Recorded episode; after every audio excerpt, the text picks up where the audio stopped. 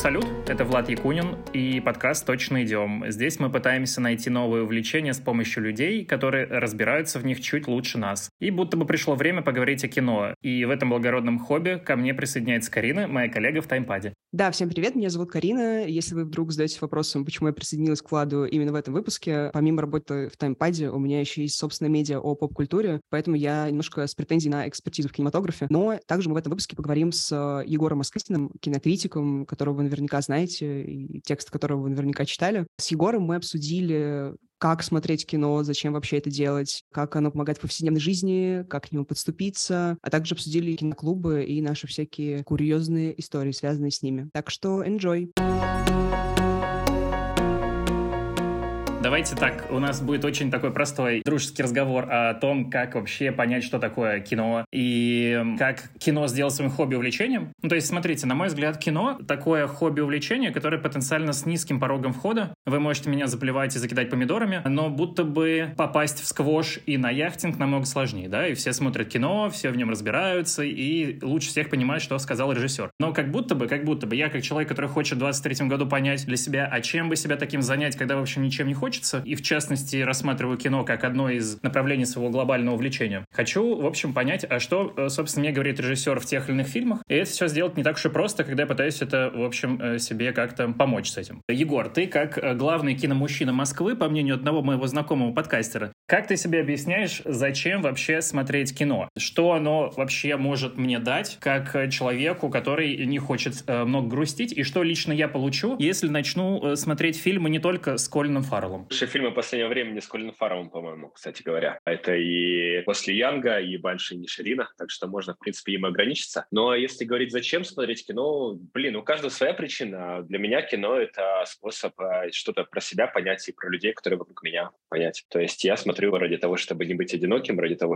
чтобы связывать свою жизнь с чужими жизнями и что-то узнавать про этот мир, что-то чувствовать, переживать и так далее. Вот, кто-то смотрит кино с какими-то другими совершенно мотивами. Например, кино может быть твоим способом путешествовать по миру, а не выходя из дома. Кто-то смотрит кино ради того, чтобы погрузиться в какой-нибудь закрытый мир. Вот, допустим, э, сериал неортодоксально. Ты что-то вообще не попадешь, скорее всего, если ты там не родился. А благодаря экрану ты оказываешься в, в чужом жизненном опыте. Так что я не знаю, какие универсальные причины есть, но я думаю, что в основном это желание сострадать чужому опыту и что-то понимать про себя. Я последние пять лет хожу и цитирую, угадайте кого, правильно, Егора Москвитина, и говорю, что, ну, смотреть кино нужно, чтобы найти своих. У меня этот стат на лбу в какой-то момент. Да, и прям успокоиться, потому что это единственное, что меня успокаивает в этой жизни. Ну, то есть ты смотришь... это Маковецкий. Оказывается, это не сам Балабанов написал, это Маковецкий. Неважно, не... Егор, а, а, какой а Балабанов?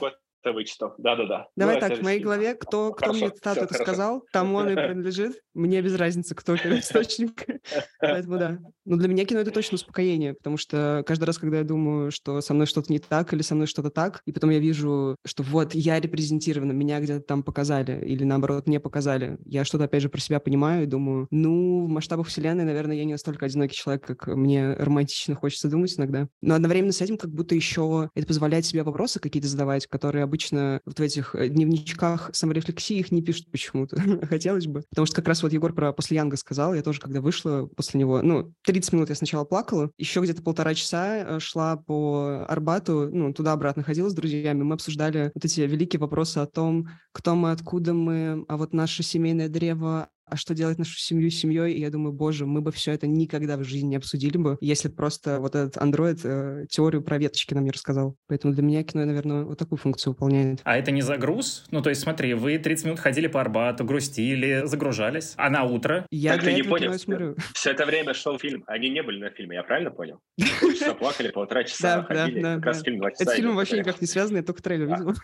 Такая хладнокровная, высоколобая версия все везде и сразу. На самом деле, абсолютно об одном и том же два фильма. Наверное, поэтому они оба и понравились.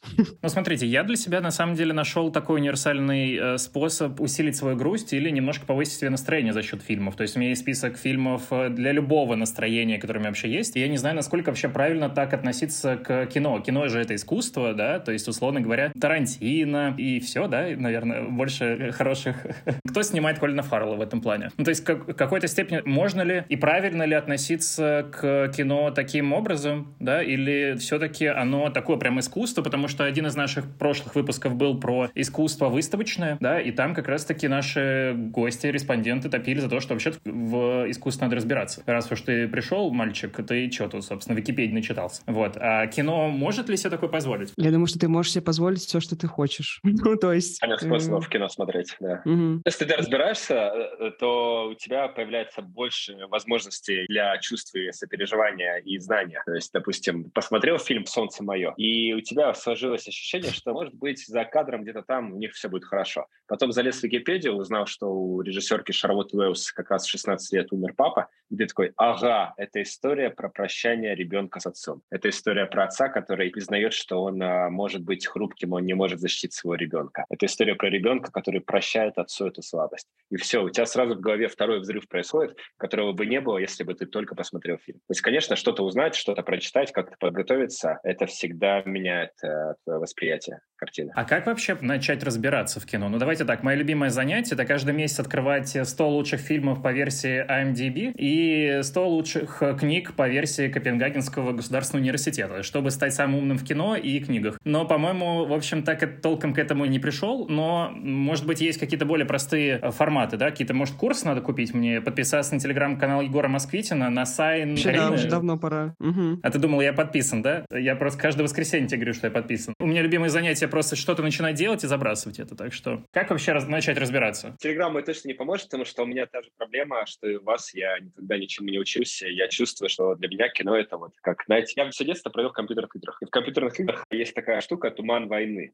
Это черная карта, которая открывается по мере того, как ты персонажем куда-то идешь. Вот. И ты можешь идти совершенно разные стороны и открыть карту абсолютно причудливыми способами. То есть не слева направо, не сверху вниз, а вообще как тебе заблагорассудится. Мне кажется, что это вполне легитимный способ исследовать кино, то есть просто смотреть все подряд, кино разных эпох, разных стран, разных стилистик, и пытаться искать какие-то закономерности. Конечно, если ты где-то отучился и знаешь, с чего все началось и куда все идет, то тебе будет интереснее. Но в целом главное не переживать по поводу своего невежества, не культивировать его. То есть такие критики тоже, к сожалению, бывают, да, которые бьют себе пятки в грудь и говорят, я ничего не знаю, но я все объясню, потому что у меня есть Википедия. И просто исследовать, исследовать, исследовать. И, наверное, главный способ — это говорить о кино, коммуницировать, устраивать какое-то общение и отношения вокруг кино. Потому что другие люди помогут тебе что-то понять, что не заметил ты, они покажут тебе, как они это видят. Например, э, у нас есть фестиваль ужастиков, и я помню, что я говорил про какой-то ужастик, что, ну, не страшно, это комедия. А в зале была девушка, говорит, минуточку, в этом ужастике происходит изнасилование. Ты не хочешь об этом поговорить? Я понял, что мой опыт никак не сочетается с ее опытом восприятия. Карин, а скажи, а ты как вот, собственно, начала смотреть свои любимые фильмы и хотеть разбираться в кино? Ты с чего начала?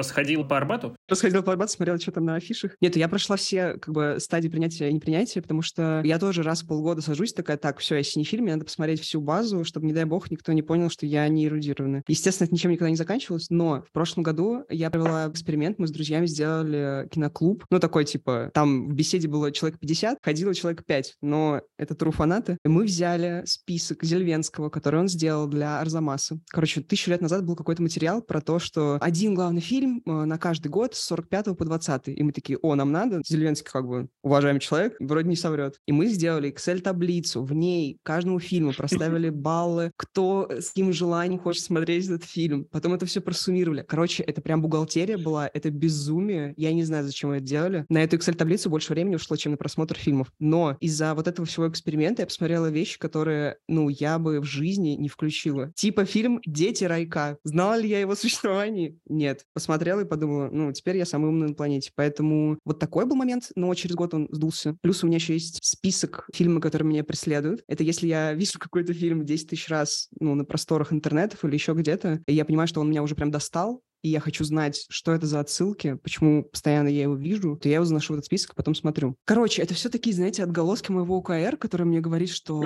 ну вот, надо, надо заполнить какую-то свою базу, надо посмотреть все, чтобы успокоиться и не думать, что я что-то пропустила. Но потом я поняла, что... Вы поняли, да? Лейтмотив всей моей жизни просто успокоиться.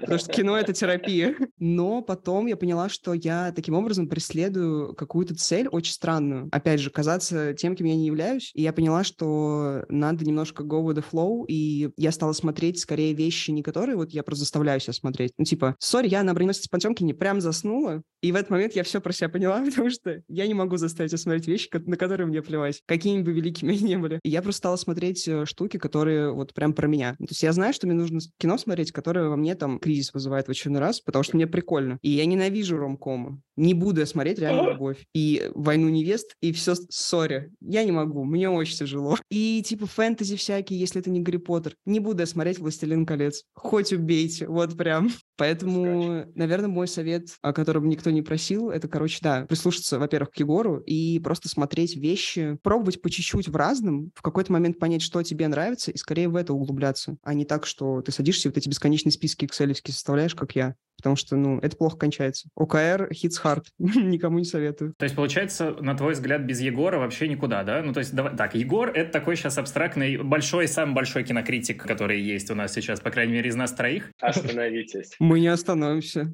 Нет. Да-да-да. Егор, извини. Получается, нужен э, какой-то критик? И нужно ли вообще читать до или после? Потому что я могу поделиться одной историей, что я как-то вечером пришел домой, и такой, ну, выберу какой-нибудь фильм, э, почитаю, что об этом говорит Антон Долин. Вот. У меня не включил включился VPN, и я пошел по Википедии. Через 4 часа я читал про шумерскую цивилизацию. И, конечно, никакого фильма я не посмотрел. И как будто бы это не сам был классный опыт. И кинокритики мне здесь только всю малину, да, все-таки нужно читать кинокритиков? И если читать, то до или после того фильма, который я хочу посмотреть? «Матрицу» без бутылки водки и кинокритик, кажется, ну, не поймешь с первого раза. Хм. Мне кажется, после. Мне кажется, читать стоит. Еще лучше не на кинокритиков ориентироваться на других зрителей, с которыми вы пообщаетесь вместе и доберетесь до истин. Еще лучше идти каким-то специалистам по смежным областям, потому что кинокритик — это человек, который такой берет на себя функцию везде понемножечку разбираться, а гораздо круче, например, э, если в основе фильма лежит какой-то такой фольклорный сюжет, говорить с э, филологом, да, с литературоведом. Если это какая-то костюмная драма, то с историком. То есть, короче говоря, ходить к специалистам клево, вот, вообще в любой сфере жизни. Вот, а кинокритиков не стоит переоценивать, потому что у нас очень много поверхностных знаний, к сожалению. Это сама профессия заставляет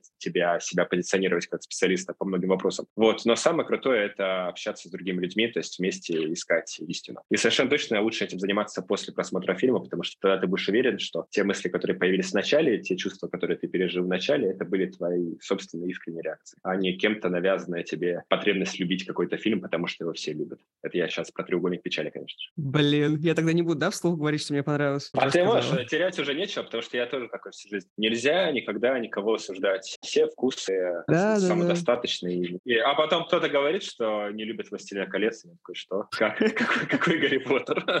Sorry. Нормально, нормально же для этого. Так я испортила все, к чему стремилась в этой жизни. Одной неосторожной фразы. Imagine that. Блин, не знаю, у меня с критикой сложно, потому что когда-то, тысячу лет назад, когда я в кинотеатре работала, э, мне просто работа моя заставляла читать бесконечные вот эти рецензии. Hollywood Reporter, Variety, Deadline. Ну, я сидела с умным видом, это все делала. Не то, чтобы что-то понимала, ну, не потому что у меня с английским даже проблема, а просто насмотренностью были проблемы. А потом я поняла, что меня больше цепляют какие-то искренние эмоции и слова, опять же, да, людей моих каких-то знакомых, которым я там доверяю их вкусу. И я просто... Мне, мне не нужно знать даже про что фильм, но если человек написал, что «убило», я понял про себя все. И вот эти вот громкие фразы, я такая, все, все, мне надо. И сразу отправляется вот в этот список, типа, фильмы, которые меня преследуют. Ну и плюс э, с кинокритиками, наверное, с русскоязычными, скажем так. Если я ловлю какой-то общий вайп и понимаю, что человеку нравится процентов 70 того, что я смотрю, я такая, ну, конечно, я ему верю. То есть, э, когда я пыталась, там, не знаю, условно Долина читать, я думаю, ну, уважаемый человек, но вайп не ловлю. Не могу. Не могу себя заставить. Потом читаю «Сами угадайте, кого» и думаю, ну да, я бы так же сказала. Короче, мне нужно подтверждение моих мыслей на критике. Да. Это, наверное, плохо. Зельвенский. Прям вообще не Зельвенский, его я не читала, но почему-то список его взяла. Просто потому что структура есть э, великая. Я только из-за этого купилась. Вот, Ты ну, наверное, не, да. Не, не знаю, насколько это правильный подход. И я только этим и занимаюсь. Сори. Влад, у тебя как с кинокритикой? Слушай, давай так, у меня тоже не то чтобы э, супер классный английский язык, и, в общем-то, VPN у меня раз через раз работает. Поэтому тех, с кем у меня такое же высокомерное отношение к этому миру, я э, не так уж и часто смог э, начать их читать. Вот, поэтому на самом деле я как автор главного киноклуба по «Властелину колец» и «Гарри Поттеру» в нашем созвоне, в целом я просто за удовольствие пока сейчас в своем кино и люблю ловить всякие пасхалки и отсылки в каких-то культовых картинах, что ты сидишь, думаешь, а, да, Персифона в Матри... А, это вот... А, ну, ну понятно, да, это, в общем, там древние греки придумали. Это не зря ее так назвали, потому что он там куда-то опускается глубоко. Вот Нео, конечно, молодец. Ой, Нео, это колонка теперь. Ну, короче говоря, да, все очень у меня пока такими простыми методами идет. Приятно. Ну, это, слушай, мне кажется, весь наш лейтмотив разговор пока что кино, главное, чтобы оно было приятно. А, еще чтобы оно успокаивало, вот. это тоже очень полезно, как оказалось. Моя личная. Я хотела узнать у главного киноклубиста, которого я знаю, по крайней мере, по своим сторис. У меня просто есть как минимум двое знакомых, которые мне говорили, Карина, знаешь, кто в моей компании ведет киноклуб? И я говорю, знаю. Егор, можешь рассказать про свой какой-то опыт, особенно в корпорейшенах? Короче, насколько это все вообще имеет смысл? Что люди там делают? Чем они там делятся. Какие-то ошибки при создании киноклубов, а, то вдруг кто-то нас послушает, захочет свой сделать. Как и я, например. Ага, да, но это вообще прям отдельная тема, потому что дров мы нарубили очень много, когда создавали киноклубы, потому что в отличие от какого-нибудь Каро Октябрь или Иллюзиона, люди, которые приходят на корпоративный киноклуб, приходят туда с другой подготовкой и с другими целями. То есть вот а, там весь этот галимый неймсдропинг, который бывает на презентациях фильмов а, для кино киноманов просто-напросто сразу обрывает контакт, и люди тебя больше не зовут. Вот. Еще для них э, очень важна история с э, тем, чтобы фильм, который ты им предлагаешь, говорил о них. И поскольку это обычно какие-то взрослые люди, деловые, то ты зачастую, будучи привыкшим работать с миллениалами и зумерами, не знаешь, э, как людям найти ключик. Вот. А еще эти люди очень не погружены во все наши вот эти киноманские страсти, и поэтому э, то, что ты где-то можешь говорить как аксиому, для них э, всегда будет поводом от тебя потребует доказательств. Так что, короче, опыт создания киноклубов, он научил идти от кино к человеку, а не от человека куда подальше. Вот, то есть быть понятнее, быть эмпатичнее, быть спутником, а не критиком. То есть не каким-то там вертикальным диктатором вкуса, а таким горизонтальным товарищем, который слушает, что люди говорят, и помогает им больше понять про кино или сам у них учится. То есть, в общем, э, эти все штуки учат тебя общению с людьми. Сейчас это стало очень модным почему-то. То есть, если несколько лет назад этим занимались корпорации, которые сейчас из России благополучно ушли, всевозможные консалтинги и так далее. Кстати, например, э, сразу в нескольких компаниях мы делали лекцию о ЛГБТК-презентации в кино в Pride Day. И это был такой вообще классный карнавальный опыт для всех участвующих. А сейчас с этим стали заниматься какие-то российские большие IT-компании, и не только большие. Так что да, я думаю, это для кинокритика очень важный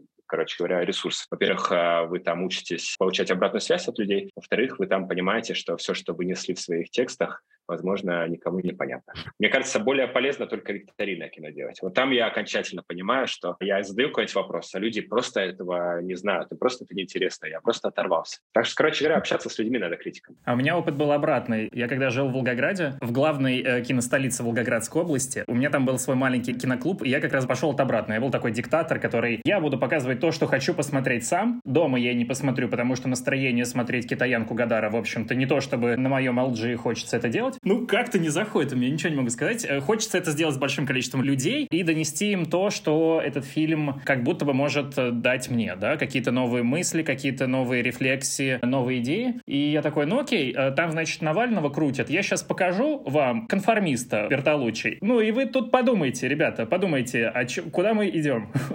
Это реально был такой опыт. Ты прям себя мессией считал. Да, да, да. Покажу этим людям. Я еще после фильма такую речь толкнул. Ну, как, я, конечно, посматривал, если там рядом какие-нибудь росгвардейцы ходят ли по нашей главной улице или около того. Потому что это было на центральной улице, недалеко планетарий, на лужайке, 100 человек пришло, было классно. Смотрели на итальянском, я волгоградский пират скачал, в общем, с торрентов и показал людям. Никаких денег не взял, но это был очень интересный опыт. И, конечно, когда ко мне приходили и говорили, Влад, а что будешь в следующий раз показывать? Такой, ну, пока не знаю, есть есть, а есть мысли. Но они такие, ну, может быть, Скорсезе, а может быть, Тарантино. Я такой, нет. Я как будто бы... Ваше мнение очень важно для меня, но нет. Вот. И как будто бы я такой, я буду показывать какое-то очень важное и интересное кино, которое действительно ты сам не посмотришь, и другие люди, возможно, тоже не посмотрят. И мое мессианство внутри, которое я обсуждаю с своим психотерапевтом примерно раз через э, день, оно вот таким образом э, проявлялось в моем киноклубе. Прекрасное было время. Да, ты прям как этот Фолкнер. Екнопотов, а население такое-то, единственный хозяин-повелитель Уильям Фолкнер. Да-да-да. Конформиста посмотрел а, в день, когда было голосование